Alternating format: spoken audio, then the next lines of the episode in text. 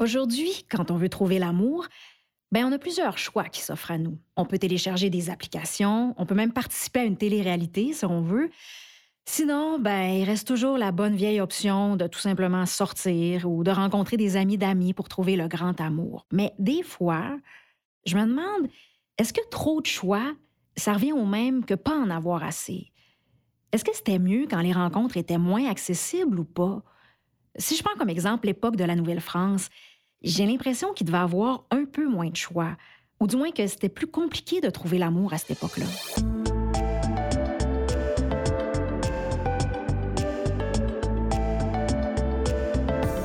Je suis Émilie Bibeau et vous écoutez Racontez Montréal, un balado de Pointe-à-Calière, cité d'archéologie et d'histoire de Montréal.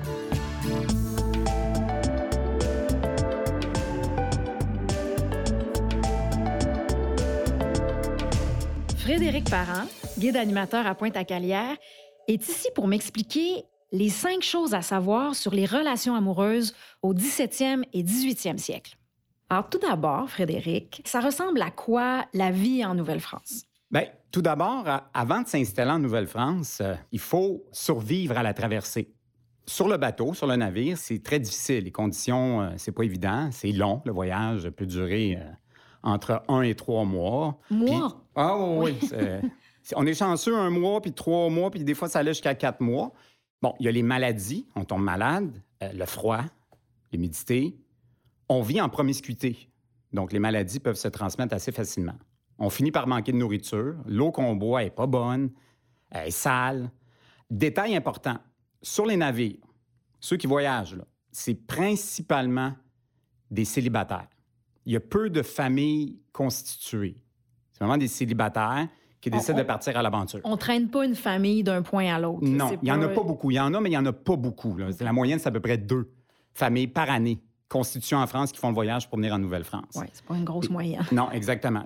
ensuite, une fois que tu arrives en Nouvelle-France, il faut que tu t'établisses. Il n'y a, rien de construit. Il faut que tu t'adaptes à un nouvel environnement. oui, il n'y a rien qui t'attend. Il n'y a rien qui t'attend. Tout est à faire. Tout est à faire, absolument. Euh, faut que tu survives aux hivers. Il y a des moustiques l'été. Tu as autre chose à penser qu'à trouver l'amour dans ces conditions-là.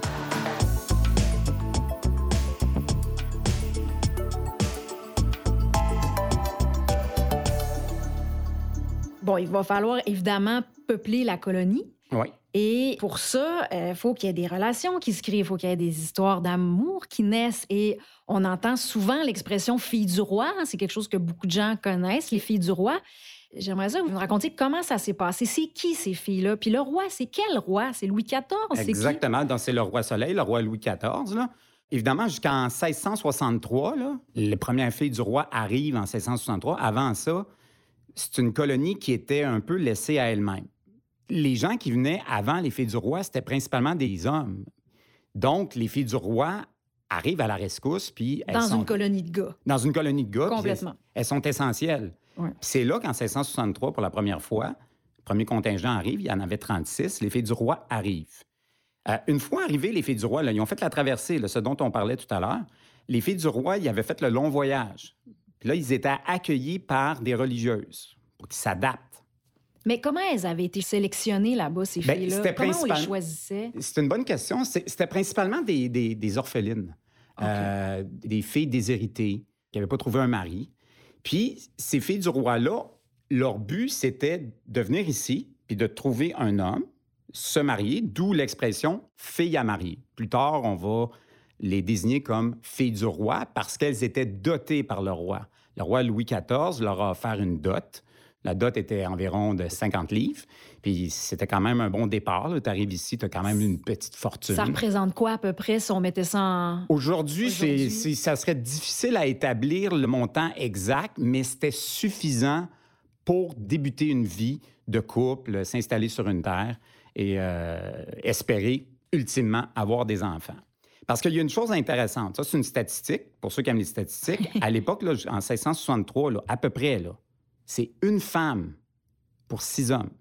Oh. il y a un débalancement des, démographiques. L'immigration, avant ça, c'était principalement pour répondre à des besoins spécifiques. La construction, défrichage, traite des fourrures et aussi défendre la colonie contre les ennemis. Puis selon l'historien Yves Landry, il y a 764 filles du roi qui sont venues.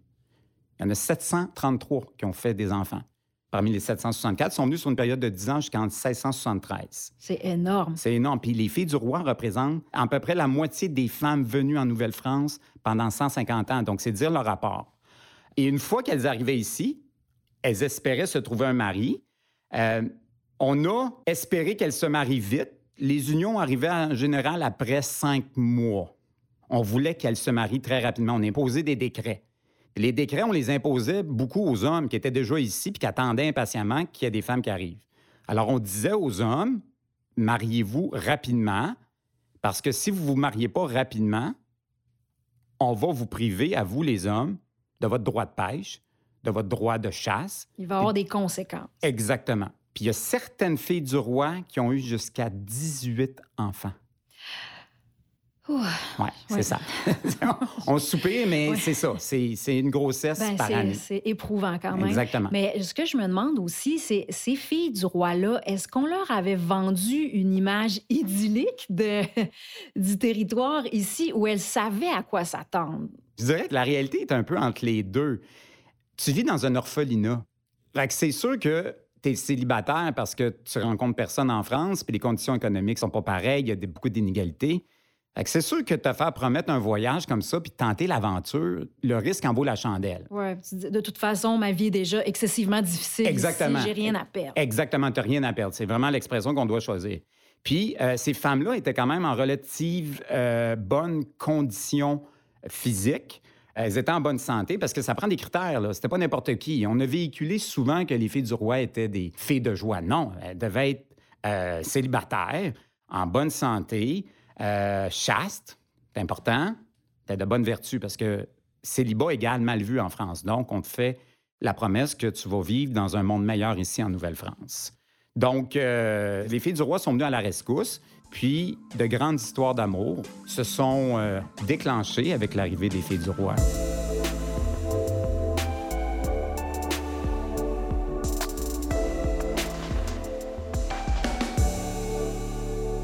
Ces histoires d'amour-là, vous venez de le dire, étaient quand même un petit peu précipitées. Les mariages se faisaient de deux à cinq mois après la rencontre. J'imagine que de toute façon, c'était un passage obligé euh, pour former une famille.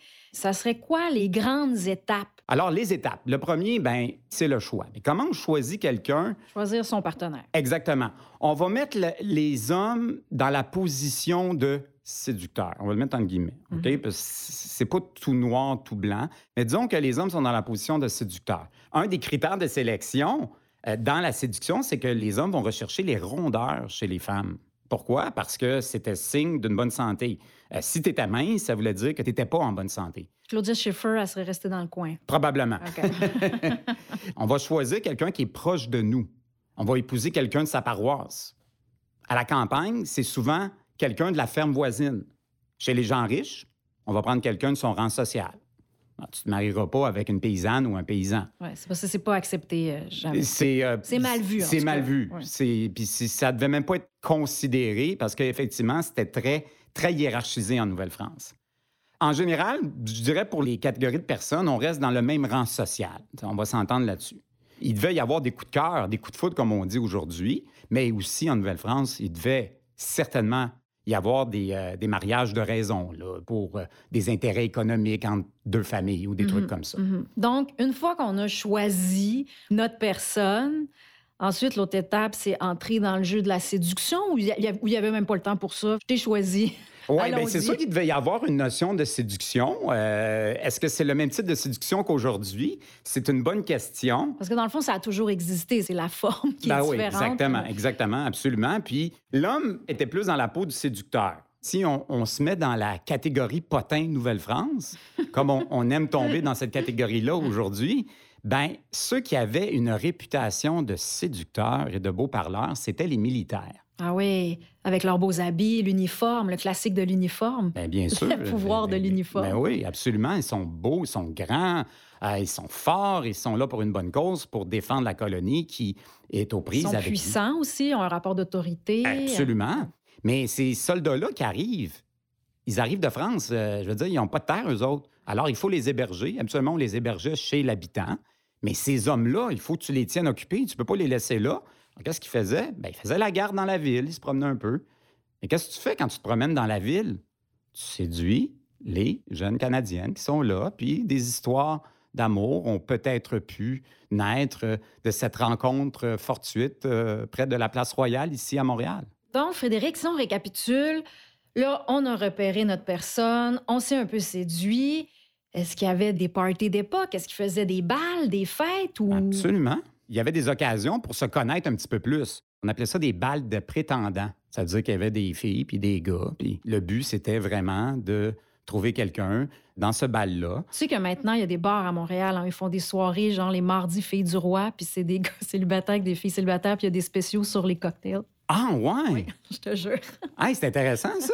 ben, on a utilisé l'histoire et on l'applique euh, aujourd'hui. Comme quoi? Mais là, une fois qu'on a choisi son parti, là, il va y avoir les fréquentations officielles. Puis ça, qui va apporter le saut de la validité de ces fréquentations officielles? C'est les parents.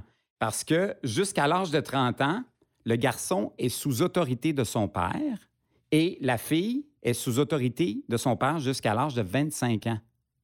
Mais si on regarde ça froidement, les filles sont sous autorité toute leur vie. Ça veut dire qu'elles sont sous autorité du père, comme je l'ai dit, jusqu'à 25 ans. Mais après ça, elles tombent sous autorité du mari jusqu'à la mort. Donc, la pire époque pour être féministe. Exactement. Ouais. C'était pas, la, pas la période gagnante, disons. Et donc, après ça, vont venir les fiançailles. Oui. Mais les fiançailles, c'était une tradition, ça faisait partie du rituel.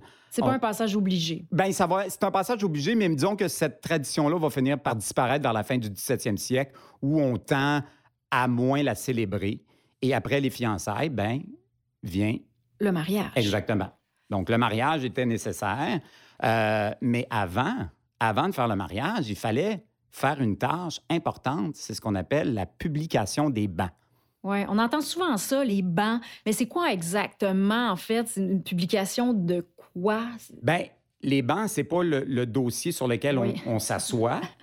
c'est pas des bancs d'église. C'est pas des bancs d'église. c'est une publication, en fait, c'est un avis qui euh, révèle publiquement un projet de mariage. Alors, tu vas mettre ça à l'église, c'est comme c'est écrit sur un papier. Puis s'il y a des gens qui sont contre ce mariage-là parce qu'il y a une trop grande différence d'âge, parce qu'il y a ci, parce qu'il y a ça, tu peux t'opposer à ce que ces deux personnes qui ont manifesté le désir de s'unir, euh, tu peux manifester un désaccord. Et c'est la publication des bancs. Est-ce que, est que ça arrivait souvent? Ça, oui, ça peut arriver quelques fois. Oui, ça peut arriver quelques fois. Mais euh, en général, euh, on essayait toujours d'accommoder puis de trouver une solution. Et là, une fois qu'il y a la publication ben, des bancs, ben là, euh, on s'en va lentement mais sûrement vers la célébration, le grand jour.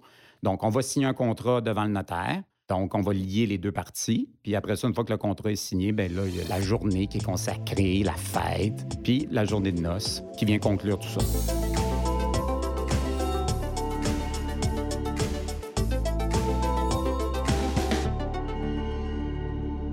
amène à un autre fait intéressant, c'est que, bon, évidemment, on parle d'histoire d'amour, puis on aime ça, imaginer que tout le monde a trouvé sa personne idéale et a, peuplé la, colonie de façon euh, heureuse euh, jusqu'à la fin, mais euh, c'était peut-être pas nécessairement des mariages heureux. Est-ce que c'est plus d'histoires sombres que d'histoires heureuses? Est-ce qu'on le sait, ça? C'est sûr qu'il y a un côté sombre dans l'histoire de l'amour en Nouvelle-France parce qu'il y a des cas documentés de mariages qui ont mal viré il y avait un crime qui était commis en Nouvelle-France. Puis quand je dis crime, ça veut dire que c'était punissable par la loi. On appelle ça le rapt de séduction. Rapt de séduction. Oui. C'est quoi? Ben c'est en fait le rapt de séduction, c'est séduire une fille, faire une fausse promesse de mariage. Donc, autrement dit, tu rencontres une demoiselle, puis là tu veux consommer le mariage avant la date, alors tu lui fais une promesse de mariage. Fait que c'était comme toléré. OK. Donc, le garçon, il ne peut plus attendre. En faisant une promesse de mariage, c'était comme s'il était protégé avec cette position-là. C'était une façon de sauter les étapes et disparaître dans la brume après. Exactement. Vous le formulez très bien. Puis ce qui est intéressant, c'est que si on étudie l'histoire de la Nouvelle-France, il y a un personnage très célèbre qui a été accusé de rap de séduction. Pierre Lemoine d'Iberville. Il est né ici, à Montréal, en 1661. C'est un explorateur, un corsaire. euh, il a voyagé beaucoup. Puis en 1685, il a commis un rap de séduction à l'endroit de Jeanne-Geneviève Picoté de Belestre, qui avait 19 ans. Un enfant est né de cette union illégitime. Il est accusé, un an plus tard, en 1686, de rap de séduction et doit promettre le mariage à cette Jeanne-Geneviève. Mais le petit coquin, il n'est pas là en 1687 parce qu'il est en France, puis au courant de la même année, il se promène, il est rendu dans la baie du Thon, de sorte qu'il revient seulement dans la colonie en 1688. Et là, à son retour, il est trouvé coupable. Il va quand même s'en sortir avec une peine très légère qui stipule qu'il devra prendre soin de l'enfant qui est né de l'union illégitime à ses frais jusqu'à temps que l'enfant ait l'âge de 15 ans. Il va se remarier en 1693 avec une certaine Marie-Thérèse Paulet, âgée de 21 ans.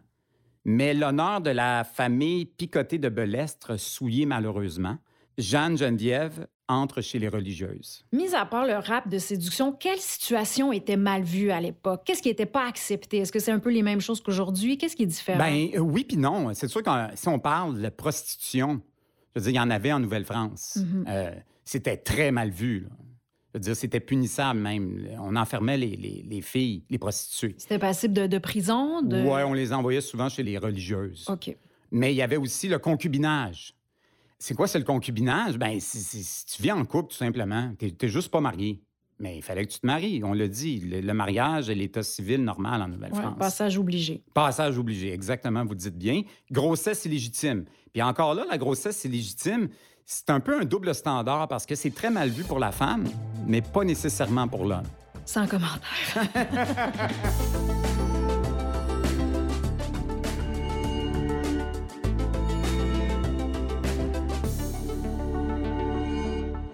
On en vient au cinquième point qui est, ben, j'imagine que bien évidemment le divorce n'était pas possible à cette époque-là. C'est pas quelque chose qu'on pouvait envisager. Donc, est-ce qu'il y avait un moyen de mettre fin à un mariage où, à part la mort, on était condamné entre guillemets à rester dans l'union euh, dans laquelle on était? Absolument, parce que il fallait que la mort vienne mettre fin à une union. Puis pensez-y deux secondes. Imaginez-vous une femme qui reste à la maison et son mari s'en va dans les pays d'en haut faire la traite des fourrures, parce que c'est une activité essentielle pour l'économie de la Nouvelle-France. Il dit à sa femme, m'a partir trois mois. Là, ça fait six mois qu'il est parti. Ça fait un an qu'il est parti. Ça fait deux ans qu'il est parti. Elle est encore mariée avec cet homme-là. Mais s'il est mort noyé, il est mort d'une embuscade, peu importe, elle ne le saura jamais. Hmm. Donc, elle est perpétuellement mariée avec un homme dont elle ne connaît pas la fin. Donc, si le mari faisait juste disparaître, elle était dans une position où elle restait mariée toute sa vie à quelqu'un qu'elle ne voit ouais. plus. Ah oui. Il y avait des cas, des critères que l'on pouvait avoir pour annuler un mariage. La folie. Je veux dire, une des personnes est, est folle. Devient démente. Ouais. Oui, exactement. Tu pouvais aller plaider ta cause, puis ça pouvait mettre fin à l'union. Tu es marié avant l'âge de 12 ans, donc. Ouais. Ça, on s'entend qu'on ne va pas là-dedans. L'impuissance du mari. Je veux dire, le mari n'est pas capable de fournir son effort. Comment tu amènes des preuves de ça au tribunal? Moi, j'ai lu, puis je trouve ça vraiment intéressant. C'est une femme qui s'appelle Suzanne Guibault. Elle est mariée avec un dénommé François Audouin, dit la Verdure. Il n'y a pas d'enfant qui naît pendant l'union de 12 ans. C'est louche. Alors, elle accuse son mari d'impuissance. En 1699, 1700, on entame un long processus judiciaire qui va durer cinq ans. En 1705, on dit qu'elle peut annuler son mariage. Mais coup de théâtre, M. François Audouin dit la verdure en appel et il gagne sa cause. Puis Suzanne Guibault doit retourner vivre avec son mari. Ouais, comme quoi, euh, souvent, valait mieux être un homme quand même. Exactement. En Nouvelle-France, c'était beaucoup plus facile. Bon, c'est sûr qu'une fois que la mort arrive dans le décor, là, il fallait respecter une certaine période de deuil. On appelait ça le veuvage. C'était mal vu si on avait tout de suite une Exactement, c'est personne le- deux jours après. C'était pas Ouais, accepté. c'est c'est louche, disons. Fallait purger sa peine. Exactement. fallait pleurer beaucoup. Ouais. Puis ce qui va se passer, c'est qu'on va attendre un an, deux ans. Mais si on se mariait trop vite, savez-vous ce qu'on faisait? Non. Le charivari. Le charivari? Oui. À part un quiz, c'est quoi? ben, en fait, c'est une manifestation faite avec des casseroles, des cuillères de bois, des cuillères de métal. On va devant la maison du nouveau couple formé, puis on manifeste son désaccord en faisant du bruit. Dehors avec des casseroles, Exactement. des cuillères en bois, comme les carrés rouges au printemps. Exactement.